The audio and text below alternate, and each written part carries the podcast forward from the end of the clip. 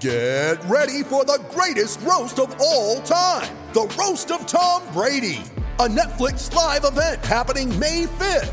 Hosted by Kevin Hart, the seven time world champion gets his cleats held to the fire by famous friends and frenemies on an unforgettable night where everything is fair game. Tune in on May 5th at 5 p.m. Pacific time for the Roast of Tom Brady, live only on Netflix. You ready? Showtime. On May 3rd, summer starts with The Fall Guy. Let's do it later. Let's drink a spicy margarita. Make some bad decisions. Yes. Audiences are falling in love with the most entertaining film of the year. Fall guy. Fall Guy. Fall guy. That's what the poster said. See Ryan Gosling and Emily Blunt in the movie critics say exists to make you happy. Trying to make it out? Nope. Because I don't either. It's not what I'm into right now. What are you into? Talking. Yeah. The Fall Guy. Only in theaters May 3rd. Rated PG-13. I put on some weight recently, so I called Weight Watchers and I asked them if I could have a mentor, and they said yes. So I said, "Can you send somebody round?" And they said, "Yeah, we've got lots of them." and that took me a while as well. I was looking at his face, being like, "What?" And then, and then as I- you got it, Barretto, I got it. For a It did second, I thought I'd while. completely bombed. No, that was Um, good. I just, yeah, didn't see. I was thinking it was going to be some sort of Mentos joke. Don't know why. well, I like that I've been telling so many varied jokes recently that you just don't know where they're going to go.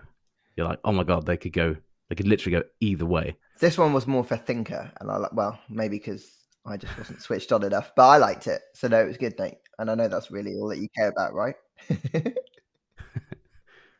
You're a thinker. so Nate, what do you think you've got?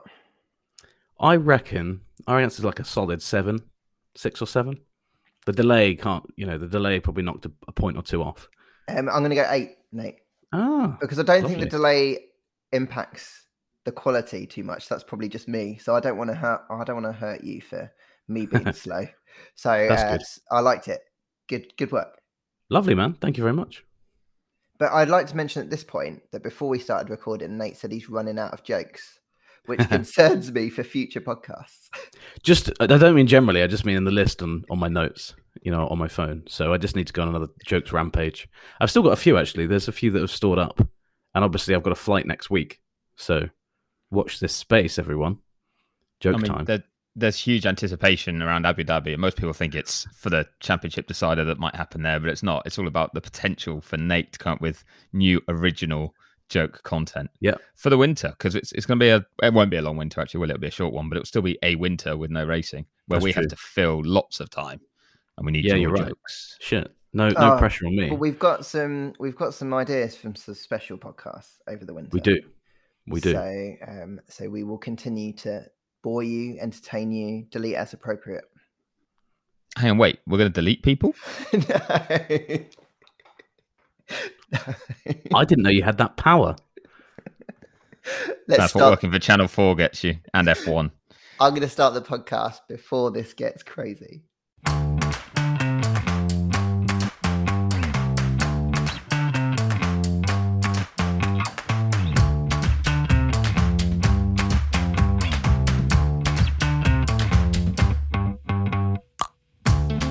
Welcome to the Paddock, a podcast featuring stories following Formula One around the world. I'm Lawrence Barretto, senior writer at F1.com. And I'm Chris Medland, F1 correspondent at Racer. And I'm Nate Saunders from ESPN.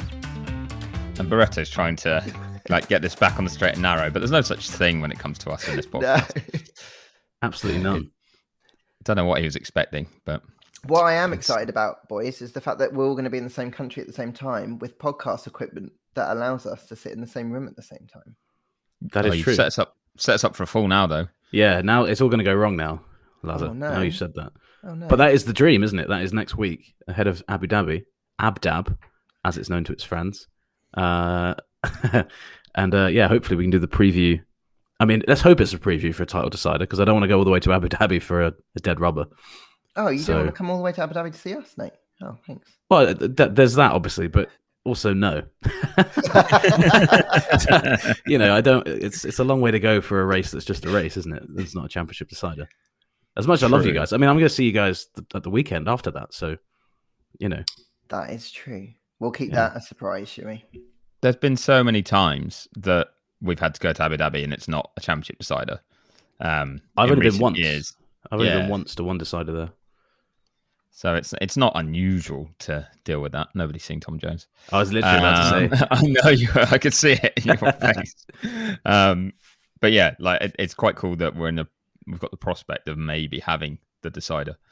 Whether we actually get it or not, we'll see. But yeah, I mean, even if we don't, we'll make it a fun podcast, won't we?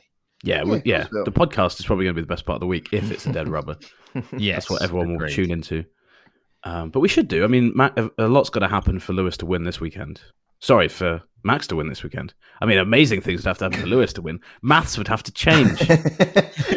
Maths, the concept of numbers would have to completely change. Uh, no, only Max can win this weekend, but he has to win and Lewis finish sixth or lower. Is that right? I think it's Actually, seventh. just to just to pick out a um well no so for that it's uh, he has to win with fastest lap and lewis sixth or lower i think but um yeah and then it's seventh if it's no fastest lap but anyway ignoring that you said that mass would need to change but technically not technically if max was to do a grosjean spa 2012 and Oh, cause we a shunt that got himself a race ban at the next race and lewis had taken the championship lead in saudi then he'd be world champion because max wouldn't be able to score a point at the last race so wow. that's the only way I want to look at it because obviously there are other ways that drivers could miss races, but let's I mean, we that's don't a want to really roundabout way of looking at it. Is Max near to a ban? No, no, like Grosjean wasn't near to a ban. He just got one for apparently Wow. inf- affecting the title result, didn't he? It was um. Well, there you was, go, like, listeners. Kind of harsh, really. Chris Medland says Max Verstappen's going to get a one race ban and lose the title. Or imagine if he got a one race ban and Lewis had to finish like second or something to win the title. That would be, that would be dramatic. And it was all And on then- Checo. No, well, yeah, it but then he would surely. It was all on would. Bottas. Bottas is like, new. Sadly for Bottas, he wouldn't be able to keep Lewis behind him for too long, but it would be fun while it lasted. It would be good if he had to win it. You're right. Like imagine that almost like a not a time trial, but yeah, Lewis just has to go and win, and it's just Perez against Hamilton for the weekend in a strange way. That would be odd. It'd be fact, odd, and to be honest, rubbish. Lew- Let's not- Lewis. Lewis would win that easily. So yeah, that does sound. The, the more you talk about it, the more bad it sounds. The more bad. Good lord, I'm, I'm not doing very well at talking today, guys. Um, Today, but no. Anyway, so uh, Medland's pedantry aside, Max can win this weekend, and Lewis can't, unless numbers change before then. So you heard it watch here that space. There we go. So watch that space. Well, no, the whole point was we're going to be in Abu Dhabi together, able to record a podcast as long as the podcasting equipment makes it, because I have been learning about the joys of customs forms to be able to take this stuff Ah.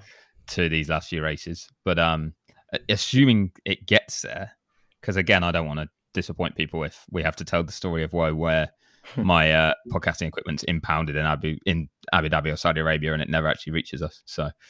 Uh, again, assuming that doesn't happen, then we'll get to record together and, And talk about What, we happen, what there as happens if you? What happens if we all turn up, but, but you've got a one race ban, and then we can't do it? What would happen then? you've just the FIA has banned your pass for a week. We haven't I considered could still do it remotely, couldn't I? I could- Like this. Yeah, but we wouldn't be on the same location then, would we? It'd have ruined it because of your ban, because of your reckless journalism, journalizing.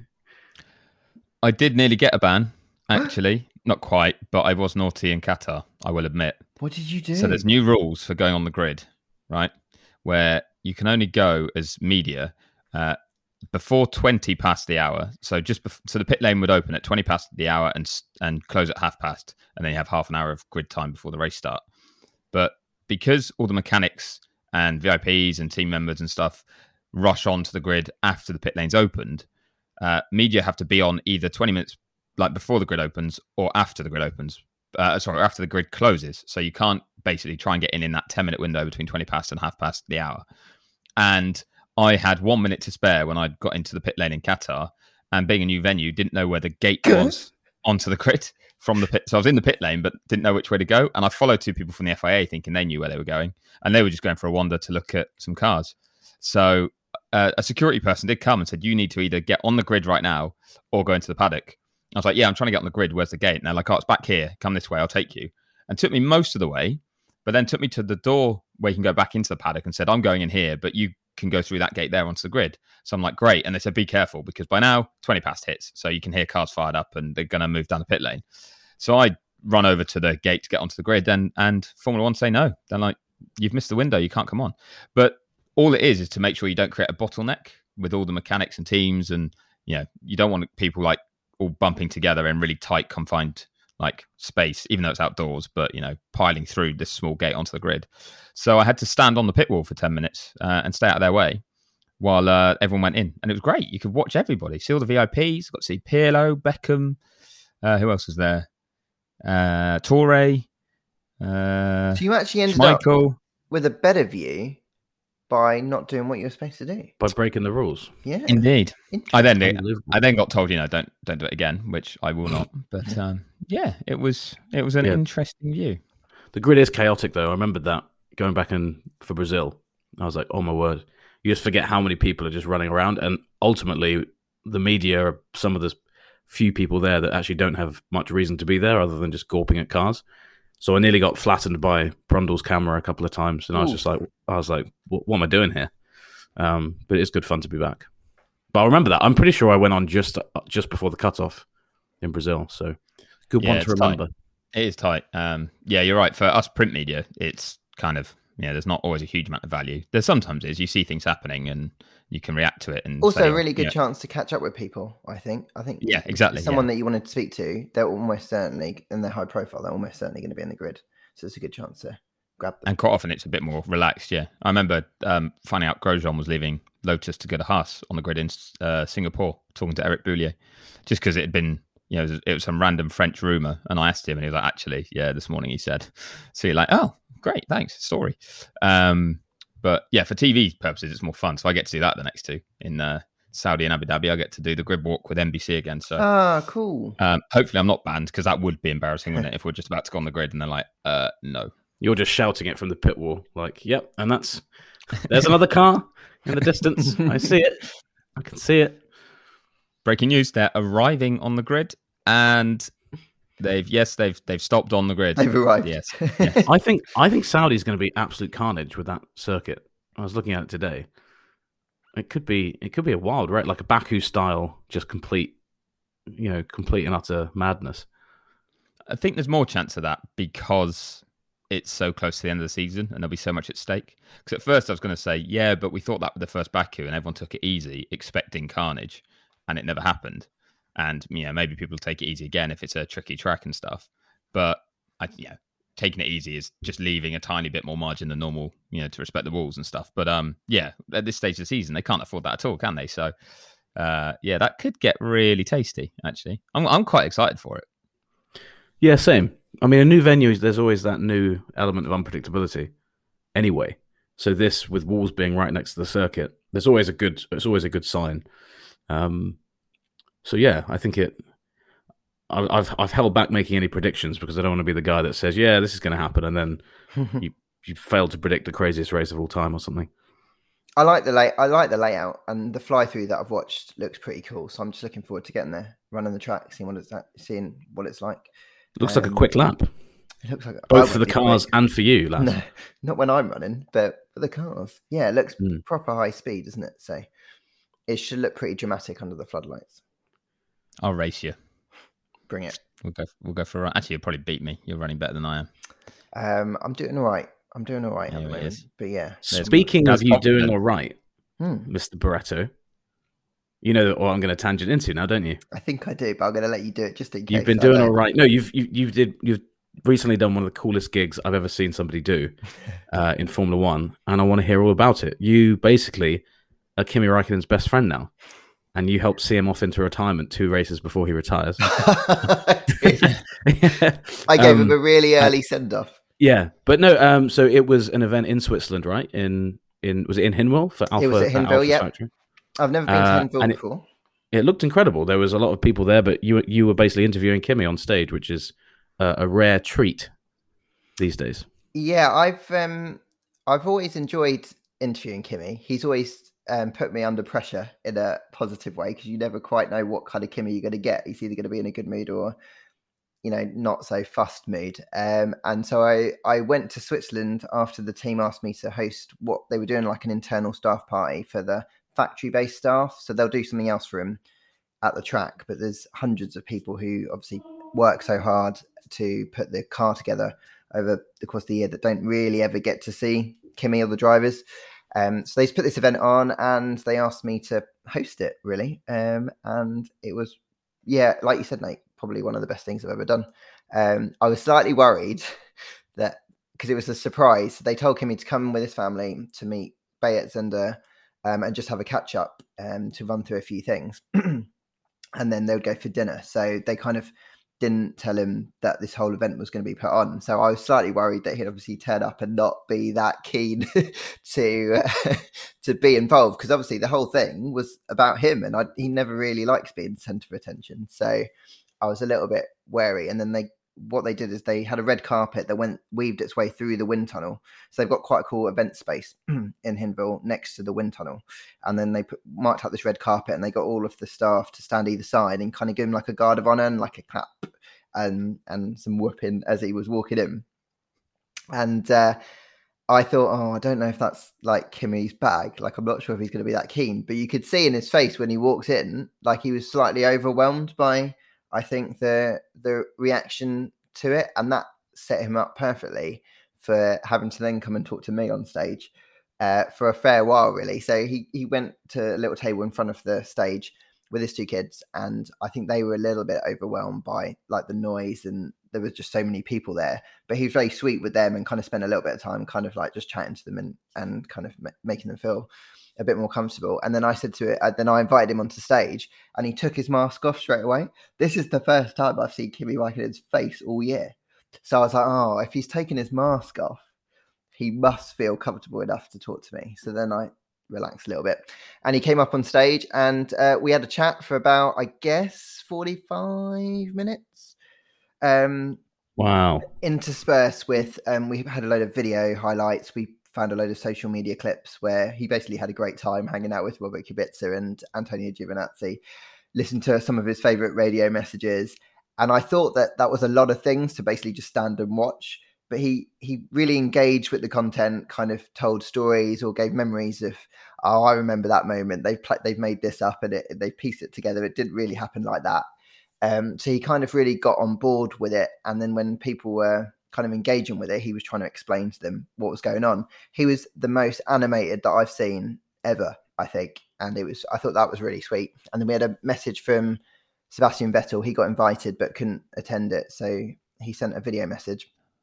And he his he started off by saying, "I'm just holding the microphone. It was one of those lapel mics." He was like, "I knew you, I knew you wouldn't be bothered to put this on properly, so I'm not going to bother either. And I'll try and keep this short and sweet because you're probably not going to want to listen to all of this either." So it was quite it was quite relaxed. It was quite how you imagine they they get on really well. You can understand why they get on really well. He told a great story about Sebastian Vettel, where the first time they met, they went out for a, to a bar, and uh, the guys around him were trying to get him drunk, and Kimi was taking the drinks for Sebastian. He kind of was acting like a bigger brother, put his arm around him, and that was kind of the start of a of a really great relationship that they had. Um, I think they're probably of the two that get on the most Sebastian's Kimi's probably best mate in Formula One. Um, and then I gave him the I gave him the stage. I said, "Is there anything that you want to say?" And he just went on, you know, gave like this really inspiring monologue about how he's sorry that he doesn't get to see the guys, but he knows how much how hard they work, how much time they spend for him, and they're all pull, pulling towards giving him the success. And then he went off stage after we did a little toast at the end and came back on and said, "Oh no, I've got more to say." And then just went on and on like chatting to the guys. And then after the stage bit um there's about i'd say three 400 people there. He took a selfie or did an autograph or just chatted to every single person in that room.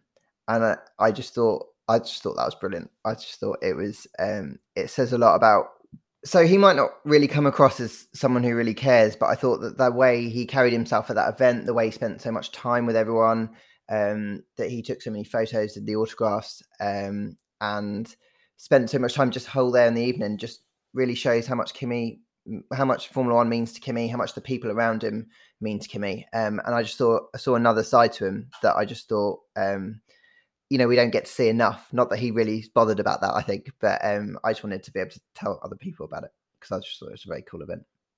Big question though, huge question here. Mm. Do you think he was actually surprised?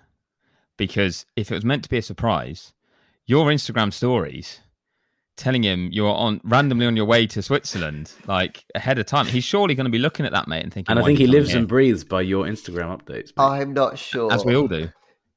I'm not sure that Kimi follows me on Instagram. So I mean, to be Um, honest, I think the fact that they were like, "Yeah, can you come to the factory with your wife and your kids, and probably dress up nice for dinner, and just come at like one p.m." Uh, yeah, okay, maybe. To me, I'd be like, "Yeah, okay, I, I get where this is going." Maybe he knew that something was up, but he was. I think he was. I think he genuinely was overwhelmed by the reaction and the Hmm. genuine love for him. Um, the talking to a lot of the guys and girls who were there, um, they just they worship Kimi, and you can see why that just why that drives them to do the job that they do and work the long hours that they do because for them, um, if they can help Kimi Raikkonen succeed, that's a that's a huge thing for them. So Sounds amazing, man. um, yeah, it was cool. Um, and then Minttu on her Instagram story stole my final line and put it on there on her Instagram story. no way. Yeah, in a like in a in a. I'm not saying that in a bad way. I was like, I was very honoured that she she chose. She to do that. used, didn't didn't steal. She She. she paid she paid homage. y- So was it was it your line in the sense of you said it out loud on stage, or the line you? oh, okay, Yeah, but so you I also then it- used it in your story, didn't you? I did. Yeah, that's true. I did. You use finished in my off with being like, "You can read my work on Formula1.com, Chris Medland's work on Racer.com, and Nate Saunders' work on ESPN." I'd love it if you when you invite Kimi up, he's like, "Welcome to the pack." Wait, no, hang on. yeah. But Um, also, mate, the fact that the fact that Kimi opened up so much as well is a testament to you, I think, as well. The fact that he he likes you because a lot of a, lot of the time with Kimi, people have always said that if he thinks that you ask him a good question, he'll open up. Mhm. If he thinks you ask him a dumb question, or if he thinks you've asked him dumb questions before, he kind of just doesn't give you time of day. So I think that's a that's a really good feather in your cap. That like a they picked you, and b he was receptive to you. Because there's been times when when people have done events like that, and they've I've heard stories about you know some certain people at like former bosses at Ferrari who had paired up with certain journalists they didn't like, and they just gave the person hell, you know, um, uh, when they you know when they were doing their like leaving speech or whatever. So yeah, that's a that's a really cool thing. Yeah, I feel really lucky that he reacted like that. Um, so yeah, you're making Mate, me very blush. Proud of you, man. Thanks. That's Good. easily the coolest story we've had on the paddock. Um, I it's say. um, it's and it's a good job this is audio uh, version only because you know there was the sight of Barretto Wenger blazer over a t-shirt, which we all just we'll let slide, seeing as it was a Kimi.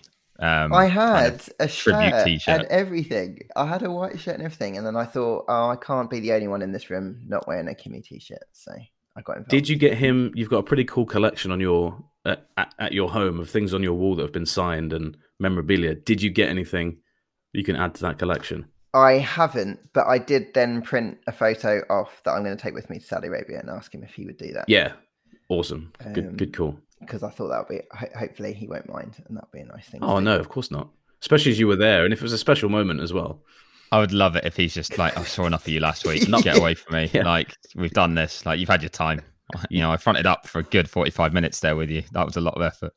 You will was not mean- have the drink. He's certainly not afraid to say, "Oh, I've just spoken to you already. Do I have to talk to you again?" He's definitely Yeah. said that. He's definitely said that to me before.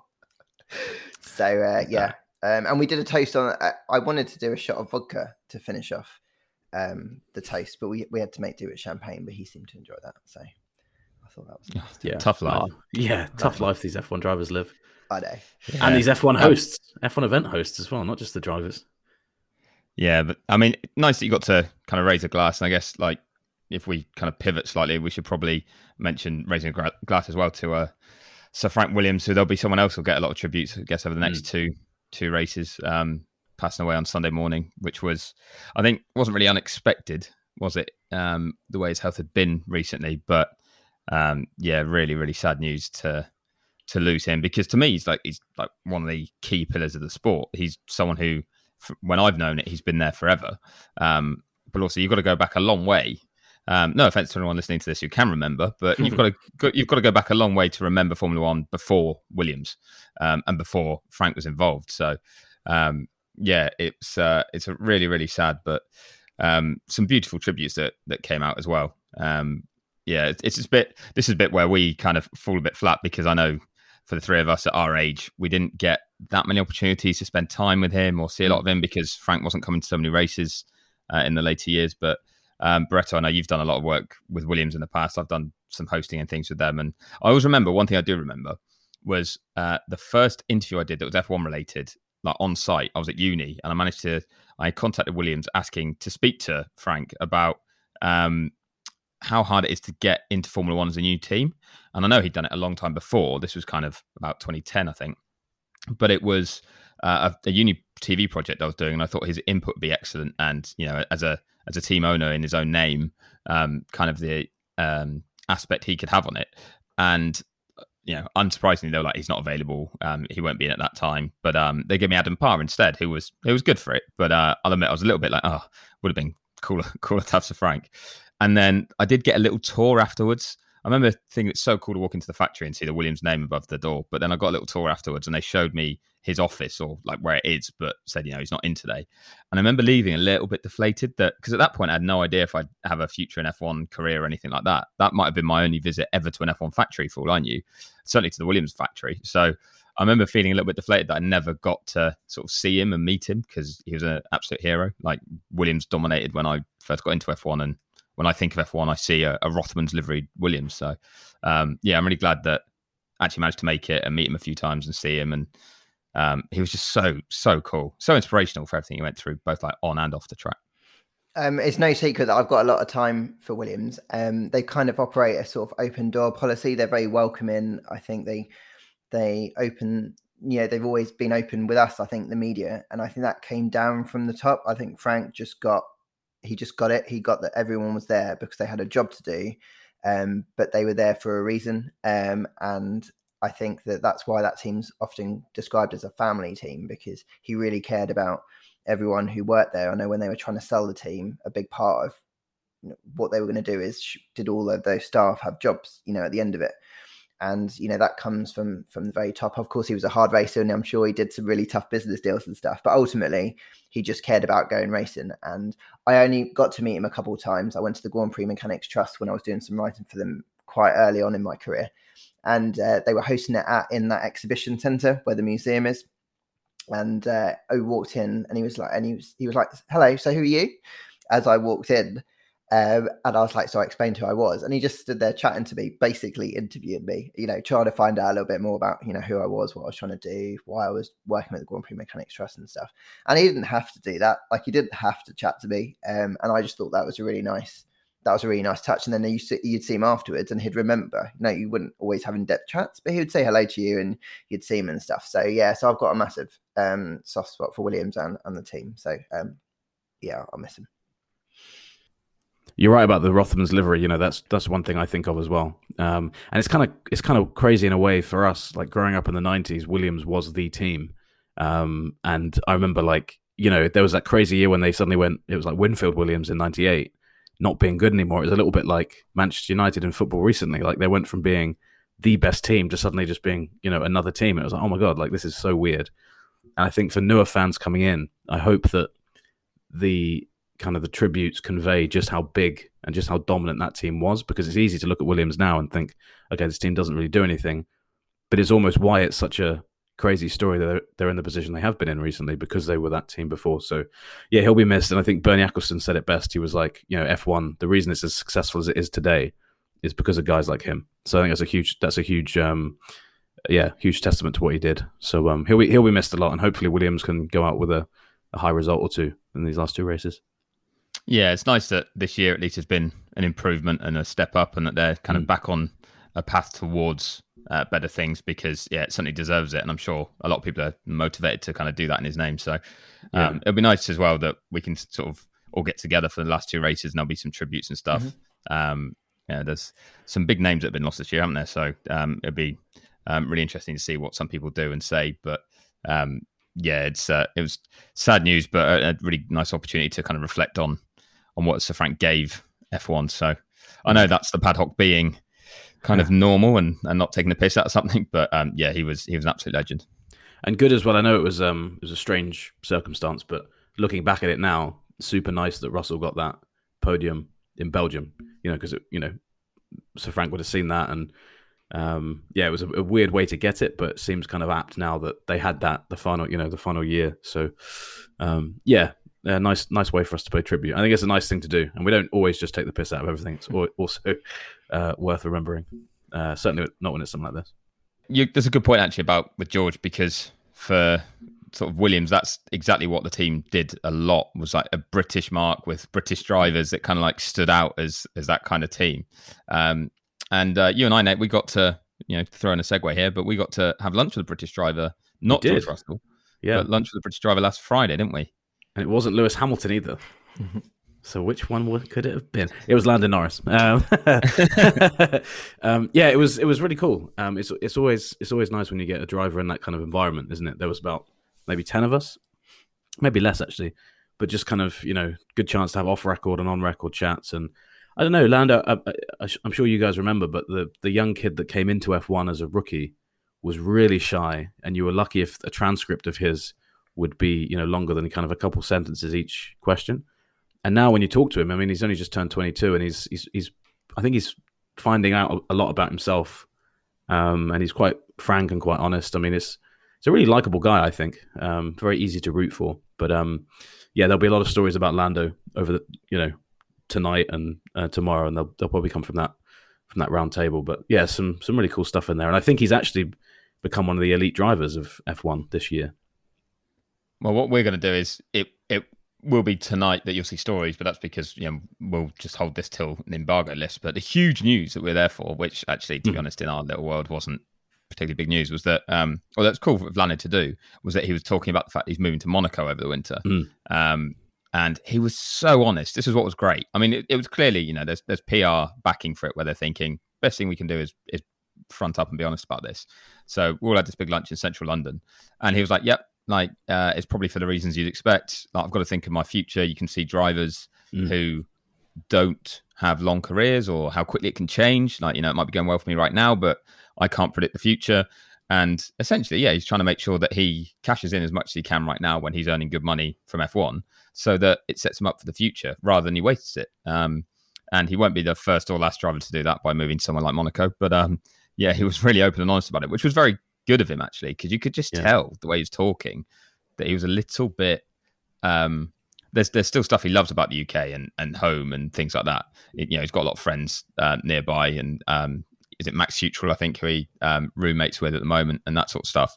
Where it, it's you know it's a big change for him. Like you said, the, the confidence that he talks about not having previously when he first came into F1 and stuff, to now be at a level where he's like, yeah, I'm going to move to Monaco is a big step actually. I think on a personal level. So Yeah, big step. um, he was very open about it, wasn't he? He was really engaging for the whole afternoon. Yeah, he was, and it's. I mean, you know, when someone moves to Monte Carlo, you know the reasons why, you know, and the fact. But then a lot of pe- people, like you said, kind of try and spin it maybe a little bit. So the fact that he was just like, you know, yeah, financial is a big thing. I kind of respect because I, I think I, I even said it to him when we were chatting. I was like, most of us in this room would do the same thing if we were in your situation. Like, and any, anyone who says they wouldn't is lying to you because there's there are benefits to doing it. So like the fact that he was honest about it, I thought, yeah, you know, fair play because a lot of people haven't been. Um, I'm sure people use it as a stick to beat him with if he makes it big because that seems to be the way they, things go. But um, yeah, it was nice to nice to do that on an off week. I think have a little chat with Lando. And what did you eat? I mean, uh, you've said lunch several times and you've not told me what you ate. I- You're just desperate to know if it was a burger or not, aren't you? Yeah. It wasn't a burger, mate. Everyone, a lot of people had steak. I had salmon, Very which was nice. delicious. It was a Um, steakhouse. It was a very nice steakhouse, and they went for. Good. I made a big error. I ordered a Guinness. Um, there was that too.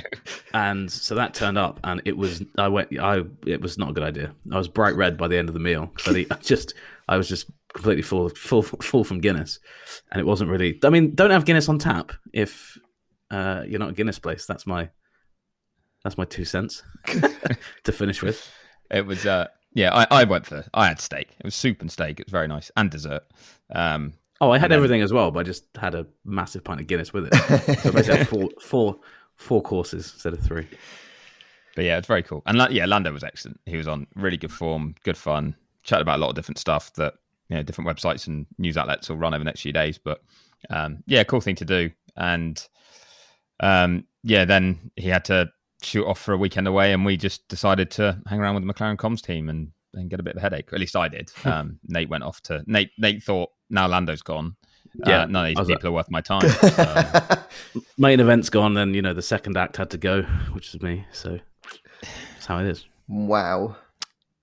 Yeah. On that note, I'm sad that I'm sad that I didn't meet up with you guys, but um, I'm going to ignore that and probably wrap this podcast up. Thanks very much, chaps. It's been an absolute pleasure, and thanks to everyone who was listening as well. Remember to hit the subscribe button and follow us on our social channels. You can read Nate's work on ESPN.com, Medland's work on Racer.com, and my work on F1.com. And we will do this again very, very soon. Look forward to seeing that on Minttu Raikkonen's Instagram very soon.